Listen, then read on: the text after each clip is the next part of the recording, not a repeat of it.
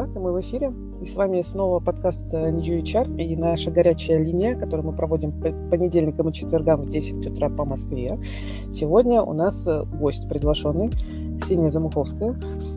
Ксюша карьерный консультант сертифицированный, действующий психотерапевт и по совместительству HR-директор крутой технологической компании Postgres Professional. И вообще в IT-рекрутинге уже больше, по-моему, 15 лет. Я работала в Mailer Group, в Гет, в VRA и в IT прекрасных компаниях. Может быть, я что-то упустила, Ксюша? Не, ну в целом все так. Но здесь можно поспорить про психотерапевта. У нас так и нет нормальной терминологии, как назвать. Я психологом все-таки себя в основном называю, потому что когнитивно-поведенческий психолог. Сегодня мы будем говорить с Ксюшей, с ее ипостасью карьерный консультант. Так как мы в горячей линии как раз разбираем вопросы про поиск работы, про карьеру, в основном в IT, и мы в New HR рассказываем наши советы, которые мы можем вам дать, но мы не являемся сертифицированными карьерными консультантами, и мои идеи переживают, насколько мы легитимно какие-то вопросы даем, потому что мы даем ответ на какие-то вопросы, конечно, мы отвлекаем с этим, но формулировать, не знаю, 3-5 вот самых частотных, самых частых вопросов, которые к тебе приходят люди с этим, потому что, раз они самые частые, возможно, и нашим слушателям это будет актуально. То есть какие вопросы чаще всего задают и что ты, в общем, с этим делаешь? Расскажи, пожалуйста. Да, наверное, самый частый вопрос – это я давно не меняла работу, сейчас хочу поменять, что делать вообще? То есть это такое, когда уже созрело понимание, что человек хочет, но просто нету опыта, нету знания о том, как это делается. И на самом деле это тоже не только как для карьерного консультанта, а вообще, мне кажется, это крутая тенденция, когда люди перестали бояться того, что они что-то не знают, и находят вариант того, как это решить. Это, в целом, такой категории простых вопросов, на которые там одна, максимум две консультации нужно, потому что обычно у человека все есть, его просто нужно немножко, рассказать, да, и помочь какой-то план сделать. Вторая история – это когда смена профессии, да? Иногда она кардинальная, иногда она совсем небольшой вектор какой-то меняется, но при этом тоже бывает сложно. И там тогда больше вопрос про то, как рассказать про то, что я умею, если у меня такого опыта не было. Да? Это похоже на то, что твои девочки говорят, что это карьерный консультант, но у нас же нет никакой там бумажки, которая подтверждает. Наверное, мы тогда не они. На самом деле почти всегда оказывается, что если какой-то вектор по направлению интересно, то значит в нем человек уже что-то поделал, как-то вообще к нему прислонился и понял, почему это интересно. Если нет, то это тоже тема для работы. Да, потому что мне было, там классно. Я ничего про это не знаю, но кажется, там классно. Наверное, мне туда надо. Третье, это, я не уверена, что это прям в такой иерархии, потому что то, что я вспоминаю, это подготовить резюме. То есть, да, опыт есть, особенно когда его много, то как вообще, как его описать, как составить этот профиль, да, на одну-две странички, как все умные люди говорят, что не должно быть больше, но это правда так, что больше редко читают, и как туда поместить все, что я умею. Да, и тогда это тоже одна из таких работ. Некоторые, конечно, запросы пересекаются, потому что может один из другого вытекать, и там какая-то такая более продолжительная работа. Но чаще всего, мне кажется, что приходит за тем, чтобы об кого-то поговорить и получить поддержку. И здесь такая у меня получается не столько карьерная консультация, сколько... Но в карьерной консультации всегда есть часть психологической поддержки. Да? То, что я беру... У тебя все получится. Фактически, да, у тебя все получится, у тебя есть эти знания, у тебя есть этот опыт, у тебя всего достаточно, и дальше мы просто смотрим, как с этим работать, как это применить. Наверное, такие самые основные, конечно, там есть какие-то вариации. Я сейчас к ним подзадаю вопросы дополнительные. Давай. Чтобы чуть-чуть раскрыть. Например, ты говоришь резюме на одной странице. А как быть, ну, правда, если там хочется рассказать про опыт, ну, прям он какой-то мощный, и там и проекты есть, и, может быть, реально одну страницу нужно, или можно две, или нужно делать два резюме. Одностраничник и потом 10-страничник по запросу. Ну, одна страница – это все-таки утопия, мне кажется. Одна страница может быть у человека без опыта. Да? Ты тогда размещаешь информацию об образовании, каких-то курсах, может быть, практиках. Если у тебя там уже опыт 15 плюс лет, то, конечно, его сложно. Даже если просто напишешь название компании, года работы и должности, у тебя, скорее всего, уже уйдет на вторую страницу. Поэтому, конечно, ну, это не одна, ну, как бы один лист, наверное, тогда правильно называть, да, с двух сторон. Вот это то, что точно нормально. Если есть что-то важное, то это всегда можно вынести в сопроводительное письмо, ну, или в сопроводительное сообщение. И если всего много, то, опять-таки, скорее всего, ну, да, здесь будет вопрос. Ты, когда отправляешь под конкретную вакансию, ты не будешь весь свой опыт туда отправлять, ты будешь отправлять релевантные позиции. И поэтому, да, у тебя базовое резюме может быть на 3 страницы, но ты вот каждую конкретную историю будешь оттуда что-то убирать или уменьшать и подсвечивать вещи, которые нужны. Ну, как бы, вот, да, ну, поэтому с резюме это такая достаточно, ну, она техническая, наверное, работа получается, там нет каких-то таких прям историй, открытий, каких-то инсайтов. По поводу резюме. Вот нам часто пишут, мы пока как бы очень выборочно беремся за помощь как карьерные именно консультанты, потому что времени не так много, но вот часто очень пишут, а сделайте за меня, мне мое резюме. И мы как бы всегда говорим, ну простите, значит, так не делается, давайте вы сделаете резюме как бы по нашим рекомендациям. Вот как здесь происходит работа? Расскажи у тебя, что нужно ожидать человеку, который говорит, блин, мое резюме мне не нравится. Что делать? Здесь, опять-таки, у разных карьерных консультантов, подозреваю, разный подход, вообще под разные могут быть заточены. Я не делаю резюме за людей. Ну, потому что, мне кажется, тогда это будет мое резюме, ну, то есть моя интерпретация опыта человека. Это, да, как спорить, нужно ли кадровому агентству переписывать резюме за кандидатов или вот брать то, что они сделали. Да, и поэтому здесь тоже мы, ну, как я делаю, я спрашиваю, ну, то есть фактически первая встреча, когда я провожу интервью, только такое расширенное, я его провожу не как рекрутер, которому нужно понять, там, да, место работы, почему приходил, почему уходил, что там сделал, какие достижения, ну, вот какие-то такие биографические вещи про работу. Я спрашиваю шире, потому что как карьерный консультант и как психолог мне нужно понять еще как раз вот, да, цели, идеи, вообще ценности человека. И я, конечно, в этой роли могу углубиться в какие-то вещи, которые на собеседовании, я иногда даже по закону не имею права углубляться, да, узнать там про семью, про какие-то... Потому что это все будет важно для того, чтобы строить потом цели, какую работу человек хочет найти, куда он хочет с ней прийти, потому что вот, на собеседованиях мы все-таки уже редко задаем вопрос, жена, сколько детей, сколько ипотек, и вот это вот все. Вот.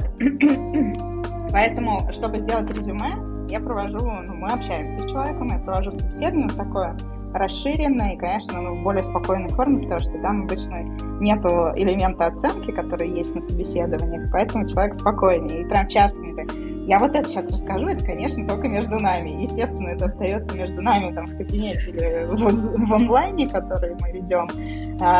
Но это важно мне знать для того, чтобы потом клиенту помочь как-то это правильно описать или вообще использовать или не использовать этот факт. Вот. И потом я даю задание сделать резюме вот с тем, что мы проговорили, да, под те задачи, которые мы обсудили. Дальше это несколько итераций. Клиент делает резюме, я его смотрю, даю комментарии. Вот. Причем тоже иногда я предлагаю, как, например, можно переформулировать, но при этом я пишу, почему я так думаю. То есть я там пишу, что вот здесь было бы лучше там, сформулировать вот, да, с точки зрения такой-то. Например, так может быть, но важно, чтобы переписали своим языком. И в целом это работает. Ну, то есть чаще всего какие самые частые ошибки? Какие самые частые ошибки в резюме люди делают? Вот можешь рассказать тоже, как ты оцениваешь? Здесь, наверное, самые частые это две. Одна это когда вот все хочется написать, и просто очень много прям текста.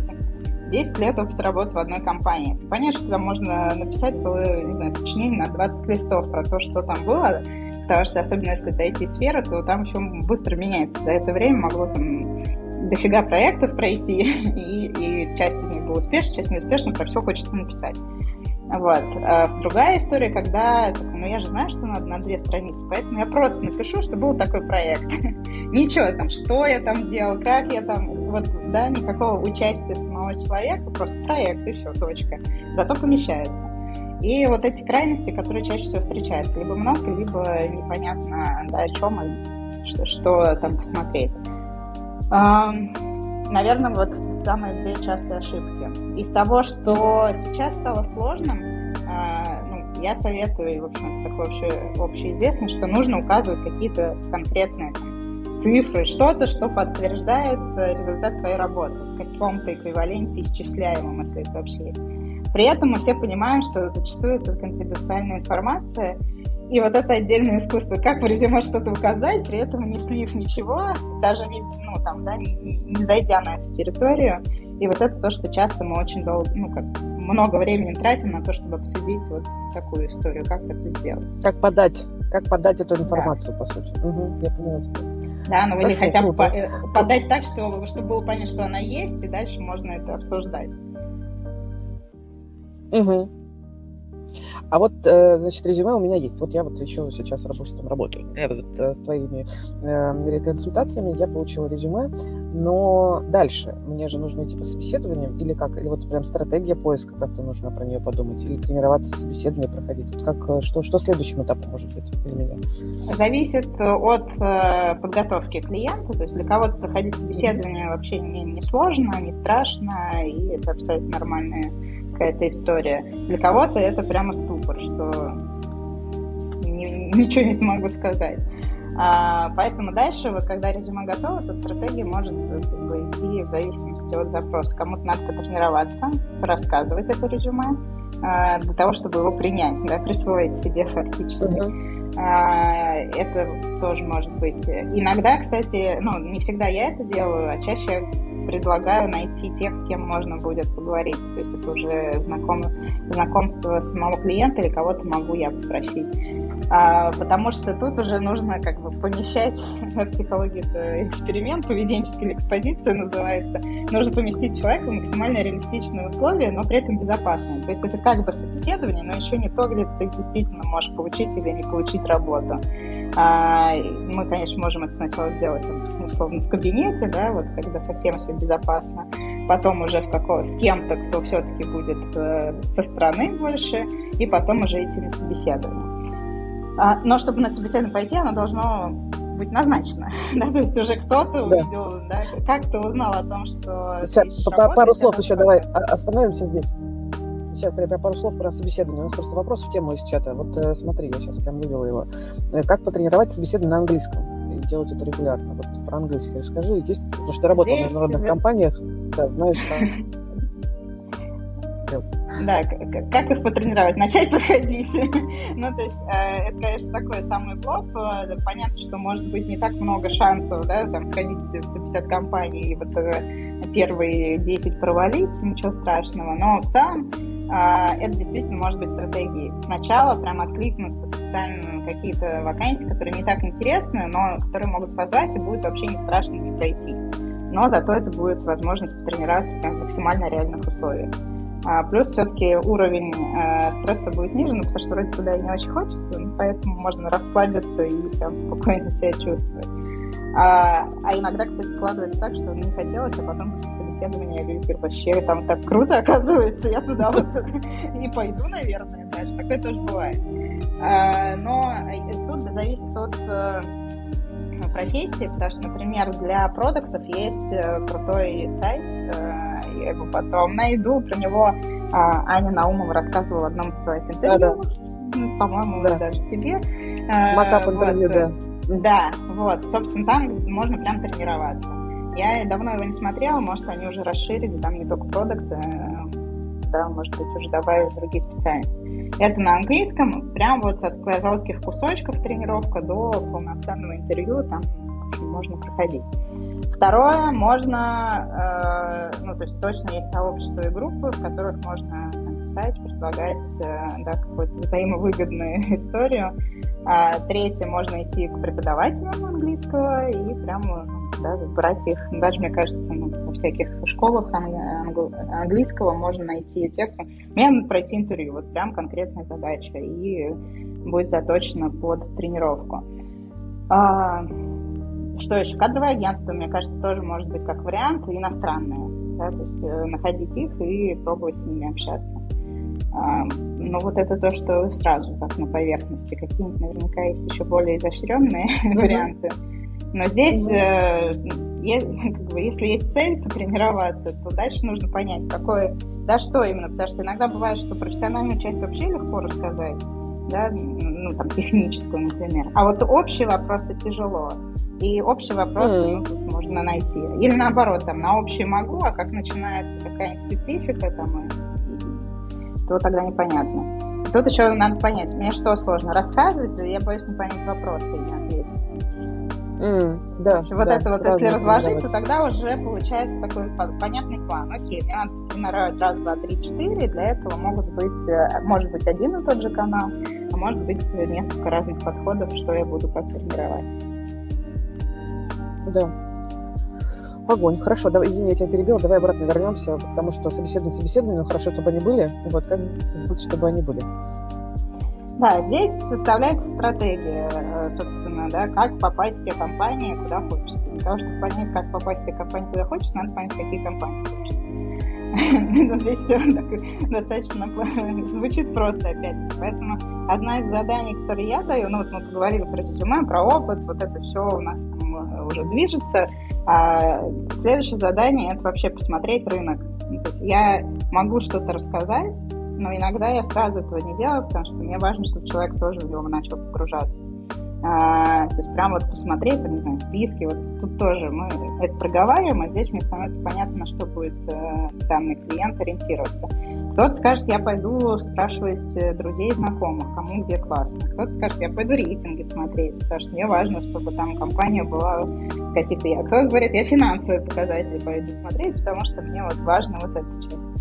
И из этого уже тогда можно сделать список, потому что бывает, что человеку важны финансовые показатели, но он собирается пойти друзей поспрашивать, насколько им там комфортно. И здесь тогда нужно понять, это и то, и другое важно, или все-таки что-то будет перевешивать. И это про ценности уже больше такой разговор.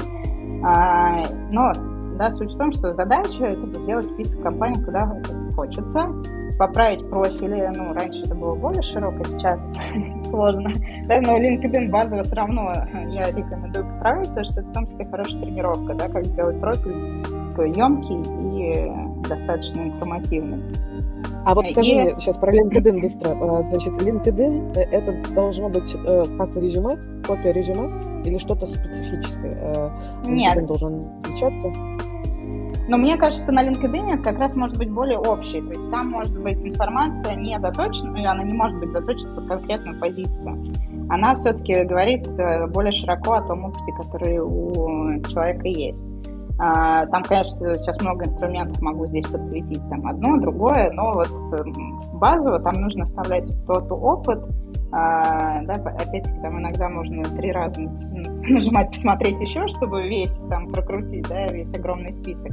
И если там 25 лет назад у вас был какой-то опыт, если вы не исследователь, научный сотрудник, у которого это важно, 25 лет вы ведете эксперимент, переходя из одной компании в другую, конечно, это важно указать. Но если 25 лет назад вы были вообще, баристой, а сейчас вы руководитель, укажите это как одну строчку, не надо расписывать, что там было. Поэтому там собирается, то есть это такая хронология вашей профессиональной деятельности. Okay. И ее, конечно, если вы начинаете искать работу... Да, то нужно его обновить, потому что это в том числе сигнал к тому, вроде вы еще не сказали, что не стоите, не машете флагом с тем, что я тут в поиске работы, потому что не все готовы активно заявлять, не всегда есть такая возможность. Но обновление профиля, оно так или иначе способствует тому, что там больше выдачи появляетесь, там уже все эти алгоритмы, которые есть, у LinkedIn начинают работать. Окей, давай тогда про стратегию. Вот. Я на LinkedIn остановилась. Да, что да, ну, соответственно, про стратегию. Ну, то есть составляются списки в нескольких разрезах. Списки компаний, которые интересны, и там тоже, ну, желательно некая иерархия, что вот в эту компанию прям вообще очень-очень хочется. В нее не надо идти в первую очередь на интервью. Опять-таки, надо сначала сходить еще в несколько других, потренироваться. Но это, по крайней мере, я так предлагаю, потому что все равно интервью — это оценка, это некий стресс. Даже как бы вообще круто вы не проходили, но, как правило, особенно если вам очень хочется попасть в эту компанию, то там будет больше, вы будете больше нервничать. Вот, поэтому там сходите еще в несколько, в том числе у вас уже появится понимание, что спрашивают, как вы можете рассказывать про свой опыт. А вероятно, появятся и компании, с которыми вы будете сравнивать, что вот этот идеал, который был в голове, он не всегда очень понятно, как он формируется, что вот туда очень хочется, а почему? По каким-то таким признакам не всегда, ну, как-то реально важно. Я не знаю, как пример, ну, там у меня много друзей работает, поэтому там было бы классно. Но при этом там может быть не быть тех проектов и задач, которые человек хочет делать. А вот так складывается такая связь, что я туда хочу, вот я хочу туда на работу, потому что вообще будет так классно. Когда начинаешь выяснять, а что ты там будешь делать, а какие там есть подразделения, куда ты хочешь попасть, либо не знают, и тогда про это нужно узнать, либо оказывается, что их там вообще нет. И тогда мы выясняем... Избавление от ложных иллюзий, по сути, становится. Очень хорошая штука. Круто. Так. Вот, ну и вот по этому списку уже дальше начинается там полномерная работа. Как она может строиться? Поиск вакансий напрямую. Если они есть, то на них отклик. Это поиск знакомых, через которые туда можно попасть. Или кадровых агентств, которые работают с этим компанией. То есть это первые три шага такие, которые, как правило, приносят максимальный результат. И редко, когда приходится что-то еще применять. Я, кстати, вспомнила еще один, ну вот с таких запросов, когда хочу сменить профессию, они сейчас часто бывают вот смежные. То есть я проджект в энергетике, например, там, или в какой-нибудь нефтегазовой отрасли, а я хочу в IT. И это тоже, ну как бы, на самом деле это то, что возможно, как правило, конечно, ну, то, что я на старте говорю, скорее всего, это займет больше времени. То есть это не 2 месяца, там, условно, не месяц или 2, а это там может быть полгода или год. Ну, то есть проект более долгосрочный, но он все равно может быть реалистичен, потому что ну, как бы у проджекта есть определенные задачи. Если правильно понять, как ты их делал в текущем месте, и чего ты смог добиться, чему ты еще поучился параллельно, чтобы там освоить новую сферу, то ну, как бы, тоже... Не факт, что ты попадешь там на тот же уровень, то есть понимаешь, что там PMO в энергетике будет, такой придешь PMO в какую-нибудь крупную IT-компанию, ну не факт, потому что все-таки специфика в этом плане может иметь значение. Но не всегда. Например, у IT-компаний, не знаю, например, системные интеграторы, они могут заниматься каким-то проектом для автоматизации, для внедрения чего-нибудь в энергетике. И тут, та-дам, и окажется, что твой опыт круче, чем... всех остальных. Хорошо, понятно, зачем приходить к карьерному консультанту, который в нужной как бы отрасли, потому что он как раз может дать вот этот вот сгущенный опыт, понимание рынка, то, что ну, потребует времени, если самому в этом разбираться. Какие-то идеи. Круто. Здесь, знаешь, мне кажется, что важно сказать про карьерное консультирование. По крайней мере, вот то, как я для себя его определяю и то, чем я занимаюсь. Я не гарантирую человеку, что я его куда-то устрою. То есть то, что я делаю, это я помогаю ему подготовиться. Да? И у меня был в какой-то момент такой тоже выбор, куда вот, ну я же могу там еще и резюме порассылать, я же могу там всем своим знакомым написать. Но это уже другая совсем работа. Я знаю, что такие карьерные консультанты точно есть. Я для себя определила, что все-таки, ну как бы я верю, что люди, если хотят, то они смогут. Да, и здесь моя задача им помочь как раз этот весь процесс настроить и там, да, где-то поверить себе, где-то просто получить какие-то конкретные там, вещи, факты, которых они могут не знать, потому что они, да, ну, с другой стороны как раз, а я вот со стороны компании, там, подбора и всего прочего. Но если... Ну, то есть, да, это не та история, когда, ну, вот я сделала, давай отправляйте. Иногда я могу, конечно, потому что я понимаю, что вот я знаю кого-то, кто сейчас ищет, но это не то, за что я берусь отвечать. Я, кстати, слышала про такие услуги, как поиск партнеров в Тиндере, когда человек за тебя переписывается, выбирает по параметрам, и ты уже получаешь горячих лидов, соответствующих параметров.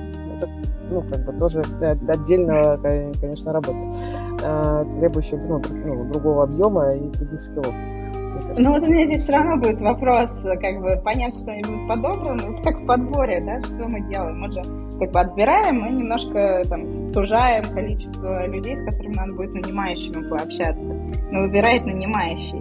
Ну, то есть, опять-таки, да, если нанимающий не может выбрать, он перекладывает на кого-то другого ответственность, ну, как бы тут начинаются вопросы, там, кому в команду человек.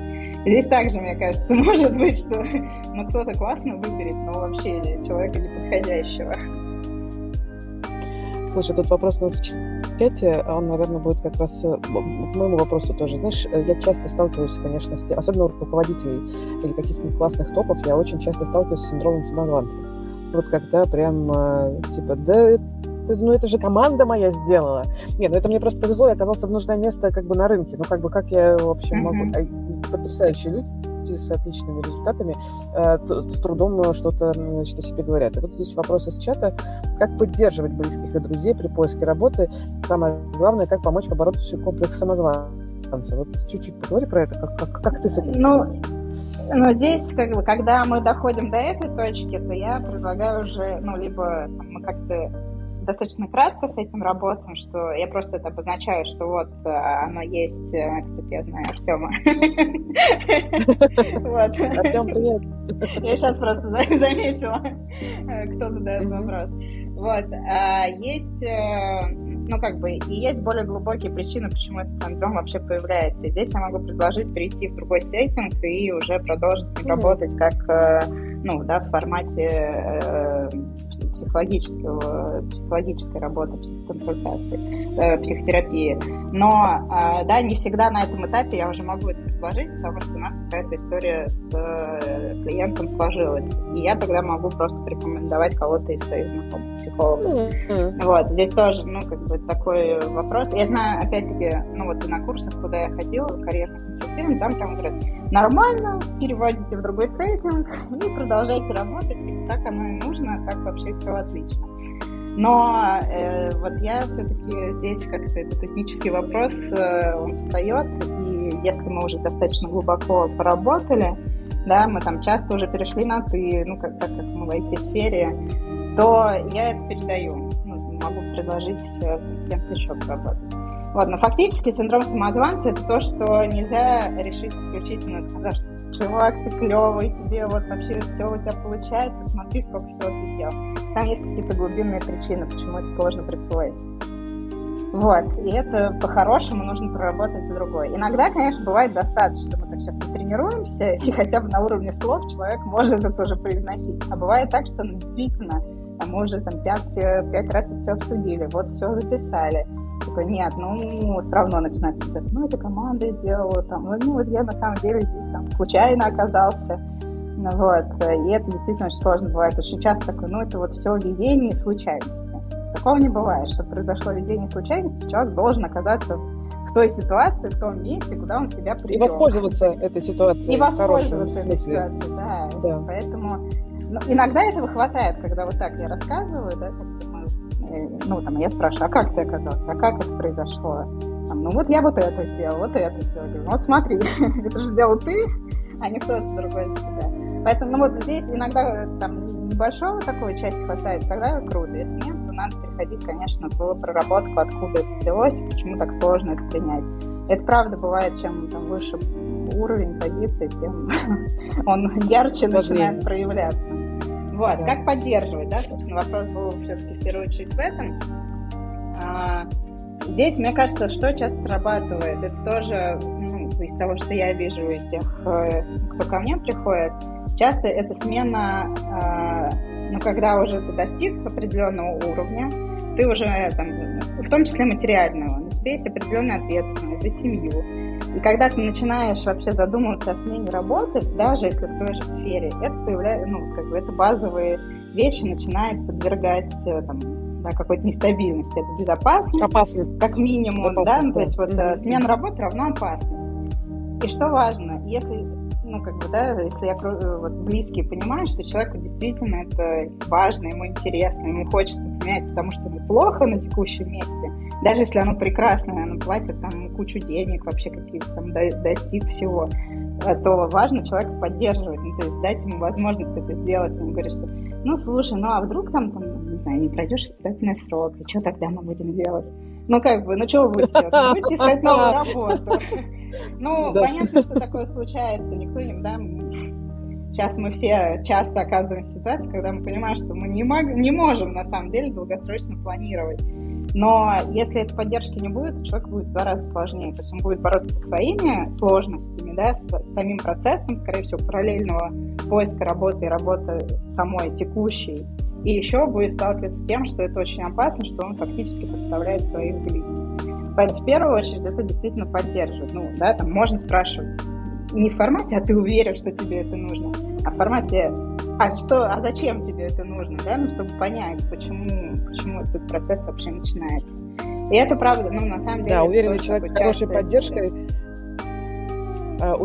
с хорошей поддержкой, совершенно иначе себя чувствует, конечно, на собеседованиях и при поиске, это очень сильно помогает, конечно, вообще невероятно.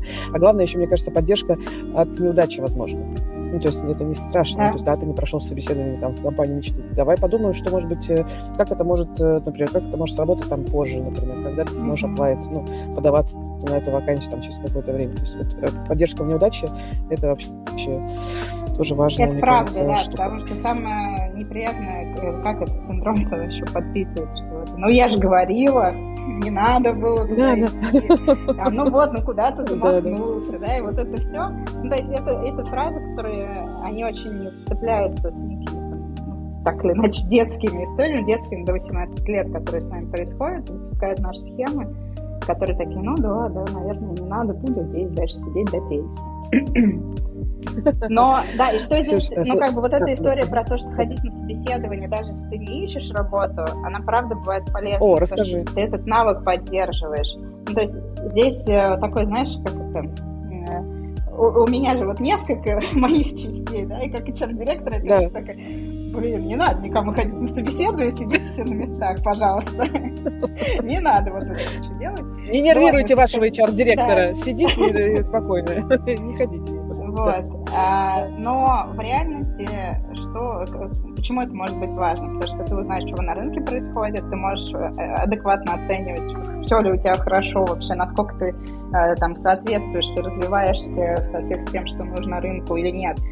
И здесь я вот как раз опять-таки призываю, тогда можно же приходить и говорить про то, что, смотрите, там вот уже все поменялось, а мы тут еще, не знаю, на минус 10 лет назад сидим, давайте, ну, то есть, да, проявлять какую-то тогда инициативу и пробовать что-то поменять. Но сам, во-первых, прохождение поддерживает вот этот опыт, прохождение собеседования не будет такими страшными.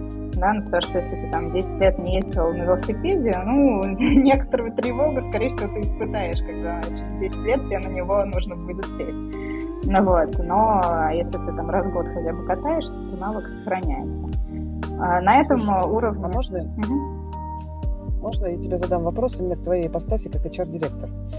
Вот я хожу по собеседованию, я твой сотрудник, я хожу по собеседованию, узнаю про рынок, тренируюсь, как бы проходить собеседование.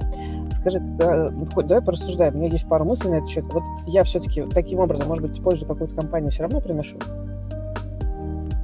Да, так потому что, кстати, у меня был, ну, вот недавно такой опыт, что наш сотрудник пошел пособеседоваться и схантил того, кто его собеседовал. Поэтому как бы неплохо, ну, то есть здесь же можно по-разному это использовать. И в этом плане, думаю, ну хорошо, вот, во-первых, я знаю, что он пошел, во-вторых, я знаю результат, в-третьих, я знаю, что он там почерпнул, ну, да, он пришел и рассказал. И это, ну, как бы, да, вот полезно для компании оказывается. Во-вторых, какая может быть польза? То, что про компанию узнают, опять-таки, да, узнают про уровень людей. И это, конечно, усложняет мою работу с точки зрения удержания сотрудников, но при этом облегчает с точки зрения узнаваемости там, бренда. Привлечение, возможно. И привлечение, да, потому что если все хорошо для меня, человек остается в компании, но при этом его там хотели бы взять, то это уже тоже повышает карму. Вот. Но и здесь я понимаю, что это часть моей работы. То есть, да, моя работа что-то делать для удержания. Не только моя, менеджмент и компания, да, и самой компании. И я тоже от того, насколько хорошо у нас... Открытость коммуникации дает плюс обоим сторонам. Вот. И я, например, встречала кейсы, когда по договоренности с сотрудником человек ходил с руководителем, человек ходил по собеседованиям и типа, я хожу, потому что мне важно понимать рынок. Это было полезно в какой-то момент. В какой-то момент человек сказал, нашел супер проект, я прям не могу отказаться, я, наверное, туда пойду.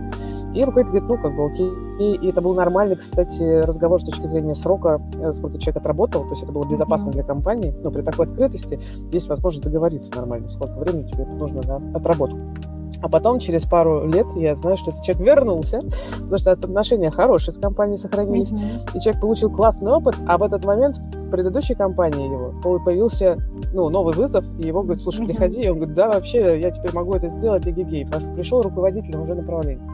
В общем, открытость – это прям кайф. Да. Если у вас такой руководитель, держитесь его. Слушай, у нас пошли конкретные вопросы. Скажи мне, пожалуйста, есть ли сейчас что-то еще важное про стратегию, которую мы не обсудили, прежде чем мы перейдем к кейсам? Или уже пойдем к кейсам? Если что-то такое общее, мне кажется, мы проговорили, потому что дальше уже нужно понимать весь спектр, для того, чтобы делать что-то более конкретное. Хорошо, смотри, вопрос такой. Озвучиваю тем, кто нас слушает. А можно ли претендовать, например, не на топовые должности продукта или проджекта, если последние годы занимался малым бизнесом? И как это писать в резюме? Понятно, что здесь нужно смотреть резюме, смотреть опыт, разбираться конкретно, как что упаковывать, разбирать цели человека. Если общо ответить, как бы здесь... Это что... Смотреть. Здесь я все-таки придерживаюсь того, что запретить-то точно никто не может. Это какая-то внутренняя такая, опять-таки, установка здесь как будто проскальзывает, или какая-то внешняя, которая просто навязывается. В моем опыте были позиции, на которые надо было искать, конкретно с опытом предпринимательства. То есть, были руководители, нанимающие менеджеры, которые не готовы были брать людей без этого опыта. И тогда, я помню, это очень удивляло, это было достаточно уже много лет назад. Сейчас я очень хорошо понимаю, почему. Если у вас был опыт самостоятельного ведения бизнеса, неважно, причем даже супер успешный, не очень успешный, по каким-то причинам закрывшийся, у вас с большой вероятностью появляется опыт такой самоорганизации, который бывает очень важен и нужен. Да? Это вы просто должны прийти не к руководителю, который микроменеджментом любит заниматься, а к тому, который готов отдавать части работы, как-то, чтобы вы за них отвечали. Поэтому в целом, да, точно можно. Как это описывать? Описывать под позицию, на которую вы откликаетесь. Вам нужно показать тот опыт за время ведения своего бизнеса, который будет релевантен той позиции, на которую вы хотите претендовать.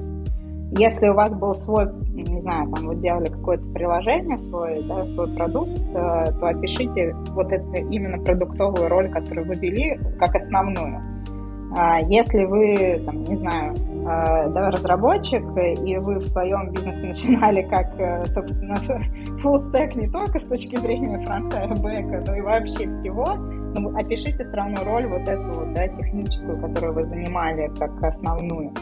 Это то, что первое приходит в голову. Там, понятно, надо разобраться, что был за бизнес, куда теперь хочется попасть, и все это очень много нюансов может есть. Ок. Тогда я перейду еще в нашу уже анкету, которую ребята заполняли заранее, вопрос в горячую линию, и например, такой вопрос. Он тоже кейсовый, там, скорее всего, надо разбираться, но, возможно, мы сможем ответить хотя бы частично. Значит, человек пишет, что я в поиске работы больше года. Меня интересует позиция CIO или CIO то есть IT-директор, можно сказать, и Chief Information Officer. На текущий момент человек пишет, есть оффер на позицию руководителя направления, блок про стратегии и проектов развития. По деньгам то, что интересно. Но в процессе есть два переговорных процесса других. Там непонятно, какой будет результат. Но они тоже интересны. Это вот как раз вопрос такой довольно частый, когда вот типа, что делать дальше, когда есть несколько возможностей. То есть возможность, это, во-первых, хорошо, но вопрос такой, есть ли смысл соглашаться сейчас на синицу, оффер текущий, или, значит, отказаться и рисковать, ждать двух других финалов собеседований, возможно, там что-нибудь, значит, выстроить. Вот давай, тут второй вопрос еще есть, но я пока вот здесь на первом. Это прям очень типичный, мне кажется, вопрос выбора. Как здесь, ну, здесь понятно, для начала я бы прояснила, опять-таки, подозреваю, что это уже могло быть сделано, но вот только такая ситуация сложилась.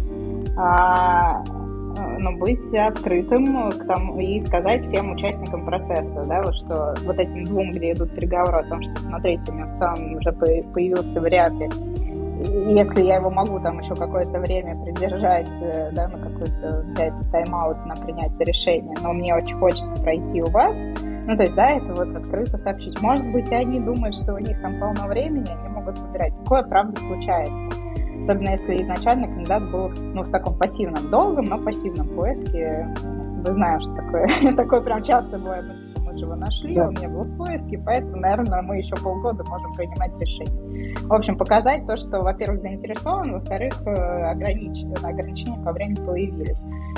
Я верю, что это на всех уровнях работает, то есть и для высоких позиций тоже. Это первое, там, понятно, опять-таки, надо разбираться, бывают всякие нюансы, что кому-то такое сообщать нельзя, потому что плохо на такое реагирует сторона, которая принимает решение. Это правда.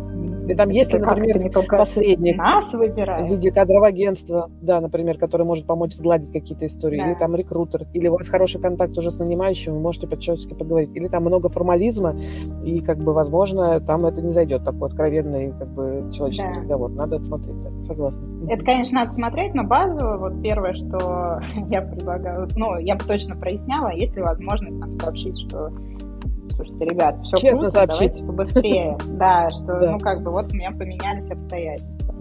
Это про саму ситуацию, про то, как принимать решение. Здесь очевидно, что в какой-то момент его надо будет принять и просто дальше уже идти по этому принятому пути. Там важно отказаться, согласиться или как-то его отодвинуть. Отодвинуть принятие решения – это тоже принятое решение на самом деле. Принимается решение о том, что я сейчас не могу. И в идеале, конечно, понять, чего нужно будет, в какой момент я смогу принять это решение. С точки зрения синиться в небе или ждать журавля. Если бы мы были на консультации, я бы предложила сделать упражнение, оно, по-моему, «От мечты» называется. Я никогда не помню, как они называются, эти упражнения, если честно. У них очень странные названия еще обычно. Я их предпочитаю забывать. Но суть в чем? Нужно попробовать посмотреть в будущее. Не опираясь на эти предложения, а просто вообще сесть и нарисовать себе через то, которое видишь. Кто-то на 25 лет вперед может видеть, кто-то на 3 года. Тут надо выбрать эту максимальную точку впереди. И прямо написать, если мы это упражнение делаем, мы прям пишем, а что там, кто я, чем я занимаюсь, дети, собаки, все окружение. Если представляете, это мечта. Туда прямо уйти, погрузиться в эту мечту через сайт лет, где я вижу. И потом идти шагами назад. Если это 25 лет, то можно сначала пятилетками идти. Если это всего 5 лет, то каждый год идти назад. И прописывать также. Если вы там написали про работу, путешествия, семью, собак, друзей, хобби, надо в каждом обратном шаге тоже это прописывать. Где-то, скорее всего, что-то выпадать начнет. И это то, что нужно, на что я обращаю внимание. И, в общем, прийти к текущей позиции. Из этого потом можно строить уже стратегии, как туда дойти, в эти сайт лет, в то, что там видится. Понятно, что это может поменяться. Мы сейчас вообще не про эту часть. Но это может дать возможность понять, что эта синица может оказаться вообще не синицей, а понятным путем достижения определенных целей. А может оказаться, что да, она не вообще не вспоминать сейчас, потому что она никак не сопоставляется с теми планами, которые у человека есть. Я сейчас очень так коротко, но это такое упражнение часа на полтора, если вот прям туда погружаться. Хорошо бы делать с кем-то еще время. Его, мне кажется. Потому что, чтобы второй человек вам задавал вопросы. Я по себе знаю, возможно, сидишь такой, и как бы все понятно, но нет. Не-не, его, правда, нужно делать с кем-то еще. Ну, и, собственно, вот это та часть, которую я делаю. И она очень круто работает. Она в том числе очень там, наглядно, когда там про будущее, там, много воодушевления, туда надо прийти, чтобы эта энергия появилась. Когда мы приходим к текущему, прям иногда я вижу физически, как люди такие в кресле уже сидят мешочками.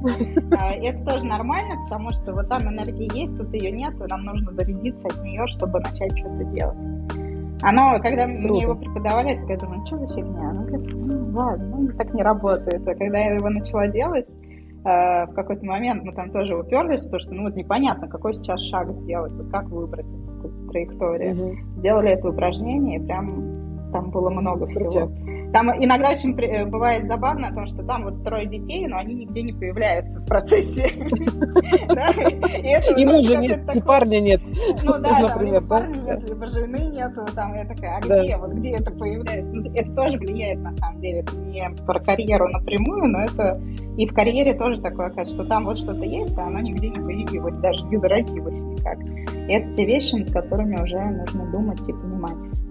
Что, может, это просто мечта, и она такая красивая, но к ней не хочется даже идти, оказывается. Огонь. А вот еще вопрос от того же нашего, значит, вопрошающего, но он, кажется, тоже может пригодиться всем остальным. Я его сейчас немножко формулирую. Вопрос про то, вот я нашел работу, принял оффер. Что мне как бы лучше, вот стоит ли мне, например, сидеть и фигачить 2-3 года, там сколько там нужно, или вообще все-таки продолжать искать работу мечты, если я взял синицу в руках? Ну, мне кажется, это такой тоже очень индивидуальный вопрос, конечно. Просто первое, что приходит в голову, что если человек продолжает искать работу, ну вот, да, бывает ситуация, когда нужно выйти, ну, потому что нету денег, надо на что-то жить. Ну, как бы это одна история. И тогда, конечно, продолжать какой-то поиск, ну, кажется правильно, ну, и действительно разумно.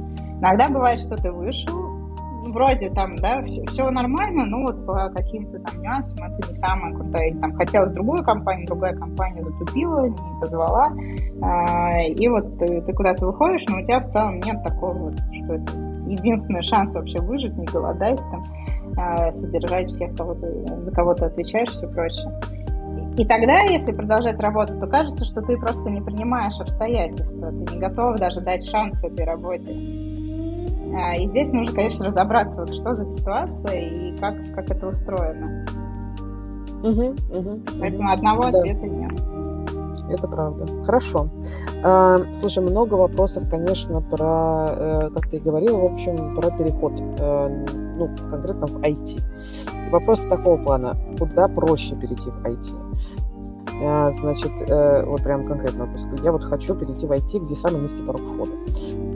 Или вот, например, прям вопрос, ну, довольно тоже, ну, для меня был бы непростой. Но вот смотри, человек описывает, что ситуация, человек не работал 25 лет, при этом есть высшее образование, ну, хоть и не профильное. И вот опыта работы нет, резюме вообще нечего писать. Но в 50 лет человек пошел в тестировщики, закончил курсы, стал искать работу, успел даже немножко поработать удаленно, и вот опять ничего. Вот. И как вообще с этим быть? Какую ставку запрашивает жена? Вот как бы что, как помочь себе? Вот как помочь, что ты, в общем, рекомендуешь здесь при переходе ну, в новую профессию, когда совсем джун человек?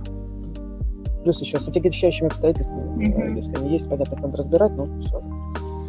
Ну, здесь, да, ну, то, что точно как бы, нужно сделать, то, во-первых, признать то, что легко не будет. Это правда так. Ну, вот такие вводные, которые действительно сильно усложняют всю историю.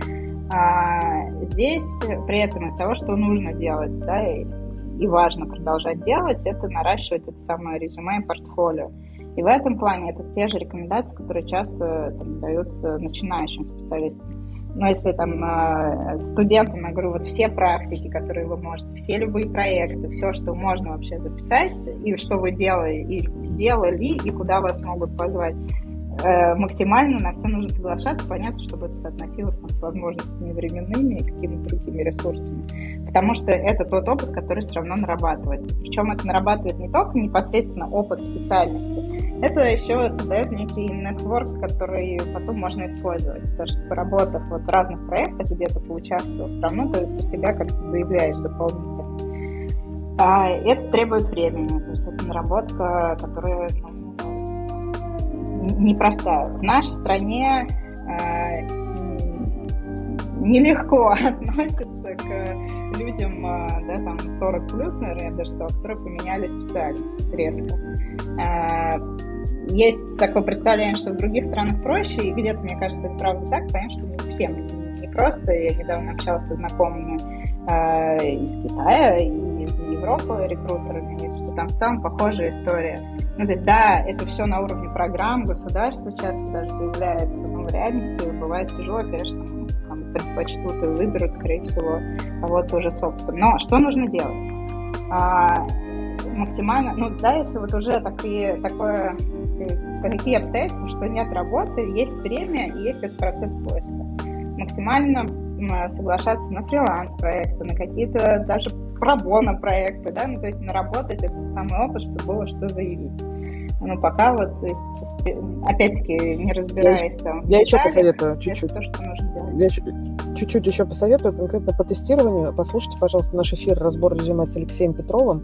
Леша там прям подробно рассказывал, как тестировщику можно получить опыт, тестируя там, ну, как бы, те проекты, ну, как бета-тестером становись. Или там берешь проект, описываешь тест-кейсы, приходишь в компанию, говоришь, вот, я уже ваш, значит, сервис или что-то еще, как мог протестировал, вот баги, которые нашел, вот мой подход к этому. Отличная, господи, безумно классная идея. Я про это раньше не думала никогда. Теперь я рекомендую всем тестировщикам.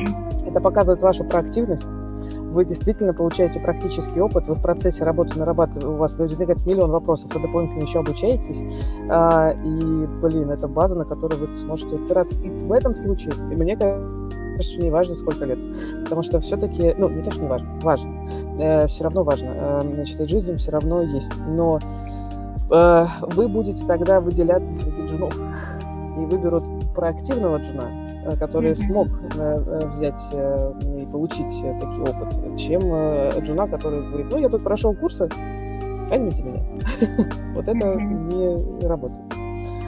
Огонь. Ну да, и здесь, говоря про курсы, как бы тоже, ну, то есть прохождение курсов это уже хороший, на самом деле, шаг, потому что бывает такое, что, ну, я хочу перейти, я ничего для этого не делаю, я сначала найду работу новую, а потом начну учиться. Ну, как бы такое точно, ну, прямо должно, я не знаю, что произойти, чтобы такое сработало. Да, поэтому прохождение курсов, как минимум, вы в этой среде уже находитесь, вы продолжаете в ней вариться, у вас появляется тоже больше там знакомств. На этих курсах желательно, даже если не онлайн, общаться там с сокурсниками, с преподавателями, да, как-то себя заявлять. И это отдельная работа, прям полномерная, такой будет труд. Если говорить про вакансии, ну вот базово всегда было, что действительно в тестирование проще зайти, потому что есть бета-тестеры, да, есть ручное тестирование, в которое там, ну вот особенно если это веб, то там все, ну, достаточно такая понятная работа, которую можно делать. Начинать. В другие специальности часто требуется что-то, какой-то опыт. Можно зайти, ну да, в проекты раньше заходили через ассистенты, да, ассистенты проект-менеджеров или проектного офиса, когда фактически ты начинаешь с документооборота, ну вот и все грубо. Но, тем не менее, ты внутри тоже продолжаешь. И здесь, кстати, часто бывают люди, ну, то есть не после института, а уже с каким-то другим опытом, более востребованы, потому что они лучше занимаются документами, они лучше выдерживают рутинную работу, ну, и что, ну, там, какие-то еще качества, которые... Ответственность. Да. Да. Вот, и это тоже может быть вариантом. И здесь просто... Это сложный процесс, мне кажется, такой личностный, потому что тебе нужно опуститься, как правило, на какую-то ступеньку, ну или начать, когда у тебя окружение там, твоего возраста уже на других позициях, тебе нужно начинать с нуля. Но если это принято решение, то просто делать, каждый день что-то делать в этом направлении. Есть еще один вопрос, мне кажется, ну, по крайней мере, мы тоже точно на наших горячих линиях с этим часто сталкиваемся и разбираем их на разборах резюме. Вот что ты порекомендуешь? Значит, вопрос такой, сейчас его частично выведу и потом озвучу больше подробностей. Как правильно и честно описать период, когда ты на двух проектах подряд работал по 6 месяцев? Как правильно описать это в резюме? Как правильно говорить про это на собеседовании? Дальше человек описывает, что вот у меня в резюме, говорит, очень странно смотрится. Один проект 4 года, а потом один на 6, второй на 6 и снова больше года в проекте. Я продукт. На собеседовании возникает вопрос, что это была за лихорадка. При этом мой честный ответ, что у каждого проекта были краткосрочные цели, которые я выполнил, как будто звучит, но не получилось, поэтому я и ушел. А для кого это звучит? Это такой фидбэк дают? Ну, то есть вот здесь я бы разбирала. Хорошая, да. Это человеку кажется, или правда фидбэк? Да. Потому что если есть показатели проекта, ну, то есть, во-первых, что нужно их описывать изначально как проект, то есть, да, не писать, что это там работа, там, с такого-то, по такого, вот 6 месяцев работа, ушел, а описывать как проектная работа. Я понимаю, скорее всего, человек это уже сделал, судя по контексту, но это то, что нужно прямо отразить, как то, что это были частные, там, например, краткосрочные проекты.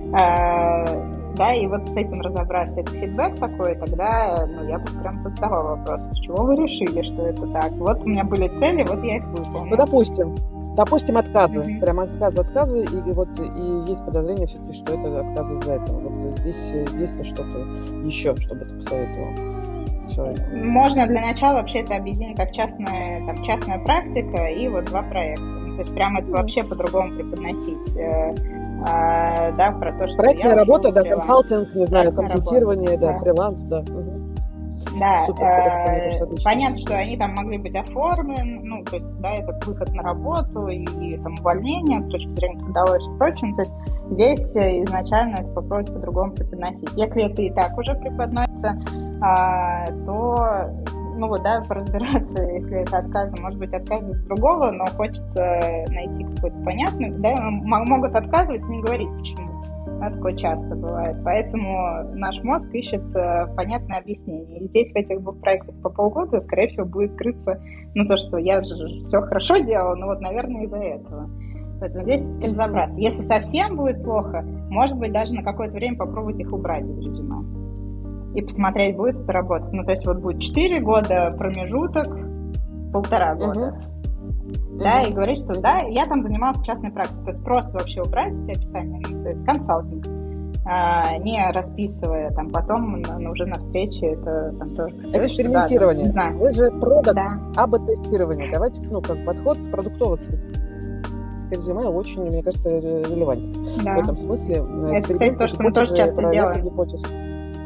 2 резюме, если есть, да, опять-таки, возможность, что там много, да, достаточно вакансий, что делаются 2 вида резюме, и там они размещаются и смотрятся, на какой больше отклик идет. Спасибо, Ксюша. А вот вопрос, я сейчас вот этот же вопрос я прям усложню, ну, потому что такое тоже бывает, когда приходит человек, и вот он, ну, прям поработал на последних местах работы прям мало, вот 4 месяца, там, 3 месяца, и так 3 раза подряд. И тут прям сильно понятно, что это, скорее всего, не прохождение испытательного срока. Это может быть с обоих сторон, в смысле, человек мог уволиться. Вот, иногда мы, например, так как мы хорошо понимаем рынок, мы видим, понятно, человек ничего не понял, ну, не знал про эту компанию, пошел, но его, скорее всего, заманили. Но там мы знаем, что там адский ад, и, в общем, ничего удивительного, что человек, спасибо, что продержался 4 месяца. Примерно так.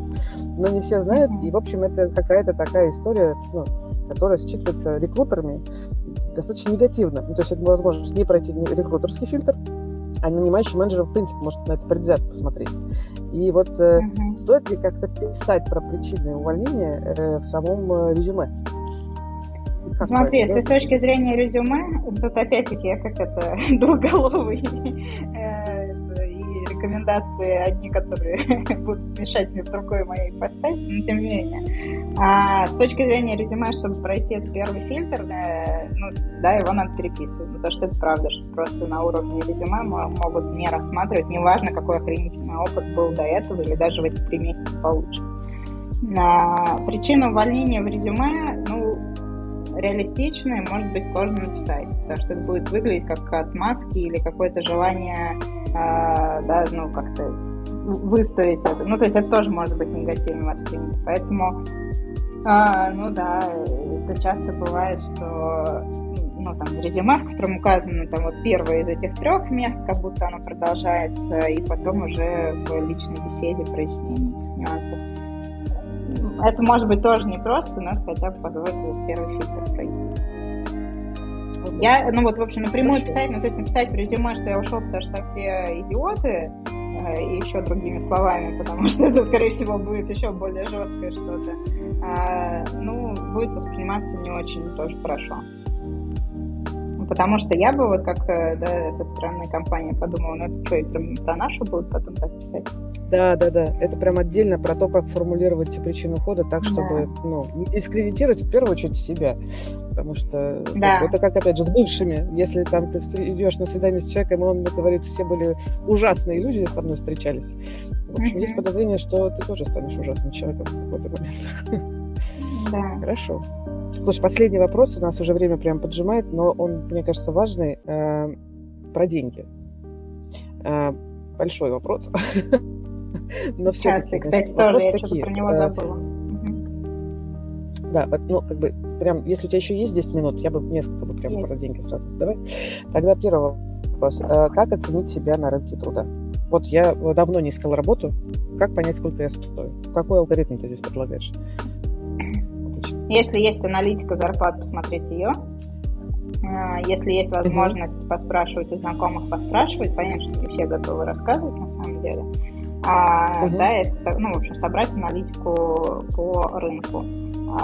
Где сейчас, да, мы знаем, что все сложнее становится понять, да, вилки какие-то космические от и до, и непонятно, вот где я в начале, в конце, в середине этой вилки могу находиться. Поэтому, с одной стороны, здесь как раз меру испорченности, то есть, да, насколько я могу себя позиционировать, вот, и как это будет подтверждаться, то есть, если я запрашиваю поверху вилки, то чем я буду подкреплять из своего опыта, своих знаний вот этот верх вилки. Если запрашиваю по низу вилки, то для себя объясню, почему по низу. Просто потому что мне страшно запросить побольше, вдруг откажут. Или потому что, ну, я реально оцениваю, что я вот в сравнении, там, например, знакомыми, я вот пока этого не знаю. Вот.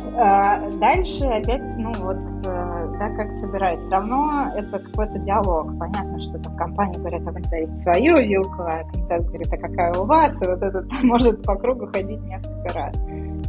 У вас в голове должна быть какая-то цифра, ну, то есть ниже которой там, вот, комфортная, ну, я предлагаю 3 называть там. Вообще идеально, круто, если такое предложат. Вот комфортно, то, что я прям хочу, это будет меня мотивировать. И 3, ниже которой я не буду опускаться ни при каких обстоятельствах. Вот. С чего начинать торг? Здесь, ну, как бы, зависит. Все равно это некий, да, торг, но это переговоры. Это не тот торг, который вот когда-то в плохом смысле этого слова. Вот. Ну, и обсуждать. Говорить, что, ну, начинать не с нижней, естественно. А вот когда на оффере, например, я вот сказала, что вот моя оптимальная там, ну, не все говорят, это 3. Хорошая идея вообще называть 3 цифры, чтобы понять, вот ниже там не готов опуститься. Ну, даже бывает такое, что мы, например, как посредники в этом смысле клиенту говорим вам, что вот ниже, да, не ниже, вот не самая базовая вилка. Вот, и к нам клиент говорит, ну, я готов сделать оффер, называется она еще ниже. Здесь мы, как посредники, конечно, ну, работаем над переговорами и работаем над как раз формированием того оффера, который человек принят с двух сторон. Вот, но не всегда есть посредники. Вот, и если вот я кандидат, и я оказалась в такой ситуации, говорю, хочу 100, а мне говорят, ну, это типа минимально, вот, ниже просить не могу, мне говорят 70 или там 50. Вот, а я при этом понимаю, что, ну, как бы, хочется работать в этой компании, да, блин, или других у меня вариантов нет, да, ну, то есть нахожусь в ситуации, когда хочу получить этот оффер, но, черт подери, почему так мало? Правда, будет сложно принять этот оффер. Как про это разговаривать корректно? Что бы ты посоветовала? Ну, здесь, опять-таки, нужно понимать, если ваш этот минимум складывается из того, что у вас есть там платеж по ипотеке, кружки детей или еще что-то, и вы действительно не можете ниже 100 получать, ну, как, наверное, можно будет про это просто так и сообщить, что эта цифра, она не с потолка взята, Да, и понять, что это когда 100, это вроде как-то звучит так нормально, а если это 500, то уже будет типа, ну что, не может на 450, что ли, прожить? Вот. Но, как правило, эта цифра берется из какого-то... Если она взята просто потому, что мне хочется, тогда будет сложно торговаться. Ну, да, это не будет этой уверенности в том, что действительно я не могу ниже опускаться. И... Вот. Ну, в общем, надо в этом тоже разобраться. Если вот эта торговля во время оффера происходит потому, что сдают меньше, а ты пытаешься вернуть к своей цифре, которую называл минимальной, кажется, это точно адекватно и нормально. Быстрее будет вопрос, у меня были вопросы, а что я согласился на ниже, если изначально не готов был на это. Да, вот. Да, ну, да. То есть, да, я, скорее всего, еще дорасспрашиваю, что произошло, почему так. Вот. Говоря со стороны компании, конечно, мне хочется, чтобы компанию выбирали осознанно, а не потому, что это единственный вариант, и больше некуда пойти. Вот. Это как бы одна часть этого всего. В целом, бывают такие случаи, которые в другую сторону, например, что человек называл цифру ниже, ее дают, некую там условную 100, на оффер дают 100, он говорит, что а я теперь хочу 150. И здесь нужно, конечно, очень четкое обоснование. Такое тоже бывает. Бывает это по нескольким причинам. Во-первых, получил другие офферы, и там уже 150. И как бы тогда, наверное, с точки зрения человека, понятно, что хотелось бы, если идти в компанию, где все нравится, чтобы еще и зарплата была такая же, как предлагают в других местах. Это один вариант. Он не всегда понравится. Быстрее он не понравится компании, которая уже все согласовала, выставила оффер и уже ждет фактически. Вот. Но, тем не менее, это то, что, скорее всего, если это не озвучить и согласиться на меньше, будет быстро вот это внутреннее, что, я мог бы, наверное, что-то сделать. Вот. А вторая часть – это когда существенно изменились вводные. То есть начинали обсуждать одни задачи, а к офферу пришли уже к другим задачам. И они значительно шире, ответственнее, и вообще какой-то другой спектр подразумевает. И тогда просто это надо... это как... В моем понимании, что это на предоффере может быть решено, но если вдруг не решено, то во время оффера это можно и нужно обсуждать. Вот, наверное, да, тогда здесь быстрый совет. Если вдруг вы в процессе переговоров понимаете, что реально то, что вы обсуждали на старте, к финалу изменилось, постарайтесь, не все просто компании делают предоффер, некоторые сразу выкатывают эти предметы, постарайтесь заранее на этапе там очередных переговоров, сказать, что давайте вернемся еще раз к объему задач в зоне ответственности, потому что она изменилась, и в этом случае у меня могут поменяться и зарплатные ожидания, потому что я на другое уже подписываюсь. И это тоже нормально, кажется, может быть разговор. Да, это как раз вот то, что решает, если вначале сказать, сейчас, два слова, если вначале говорить вот эти варианты «ход» и «до», то тогда будет проще возвращаться, потому что, смотрите, минимально это было такое, а сейчас все изменилось, и поэтому давайте двигаться в эту сторону. Потому что, например, я буду не 8 часов на работе, а 12, потому что тут объем задач, да, и мне надо как-то, в общем, всегда есть какие-то понятные вещи. В конце концов, ответственность тоже имеет значение, уровень ответственности. Тогда давай здесь дополним еще и наоборот. Если предлагают меньше, но компания интересна, то можно поговорить, окей, тогда моя зона ответственности, давайте обсудим ее. Тогда с точки зрения, может быть, неполный рабочий день, может быть, не знаю, проектная какая-то история, может быть, другая зона ответственности, чтобы, соответственно, освободить себе время для того, чтобы вы могли заработать эти деньги другим способом. Тоже хороший разговор. Если компания будет говорить, нет, вы нам нужны на фулл-тайме, вернуться к разговору про ваш уровень зарплаты желаемый. Слушай, последний вопрос, мы точно уже должны бежать все. Он про текущую турбулентность, в которой мы все находимся. И вопрос такой, он, нет очевидного ответа, просто мнение этого хочется. Вот сейчас, в данной ситуации, насколько стоит рисковать и менять работу, например, если у меня все хорошо, либо выбрать как все хорошо, то есть меня никто не гонит, не увольняет, я сижу на своей работе. Вот, стоит ли сейчас, искать, если я хотел, искать работу, либо выбрать консервативную стратегию и подождать, пока турбулентность у нас устаканится. Мне кажется, в твоем вопросе есть часть ответа, как раз моих размышлений, что если идея искать работу уже была, то она с чем-то была связана. да, и надо это взвесить вообще, насколько это актуальный еще запрос. И если актуально, то да, начать искать работу. Это вот в тех условиях, которые ты описала, что никто не гонит, все вроде и так нормально, но какие-то причины были. Вот, есть, ну да, вот понять, с чем эти причины связаны, для чего это было, и тогда уже двигаться. Здесь, да, опять-таки, хороших вариантов, ну, и понятных, да, что сейчас надо всем сменить работу. Ну, с чего вдруг? Непонятно. Мы не знаем, как долго эта турбулентность продлится, какая она будет. Если это желание было, ну, это так же, как, мне кажется, в начале, ну, отчасти. Понятно, что нельзя сравнивать эти свойства, но тем не менее, когда начиналась пандемия, тоже, да, было много вопросов, а чего вообще менять, а может, надо отказаться от офферов, которые вообще уже выставлены и остаться. Но наш опыт показывает, что мы справляемся с разными ситуациями, да, и, ну, если там были причины, то есть смысл продолжать. Да, жизнь продолжается. Возможно, вам нужно пересмотреть свою стратегию, возможно, как раз нужно переупаковывать свой опыт, возможно, стоит заложить на поиск работы больше времени, чем обычно, и приложить больше усилий, чем вы делаете это обычно. Ну, в общем, подумать о том, что, возможно, следующие шаги и на что вы сейчас готовы пойти дальше. Ну, то есть сейчас, мне кажется, как никогда раньше корректное высказывание, что поиск работы тоже работа. Да. Поиск хорошей работы — это тоже работа, да. Ну и критерии хорошей работы сейчас тоже могут меняться, наверное. Это правда. Вот. Огонь. Спасибо большое, Ксюш, тебе. Спасибо всем, кто нас слушал, задавал вопросы. Надеюсь, что хотя бы на часть мы успели ответить. Все-таки ограничены по времени. Если у вас остались вопросы к Ксении, то я думаю, что вы можете задавать их, продолжать в чатике. Постараемся, может быть, письменно ответить, там, может быть, чуть позже. Огонь, ура! Всем хорошего дня. До встречи в понедельник. Да, в понедельник. Да, всем спасибо большое за вопросы. Было круто поотвечать.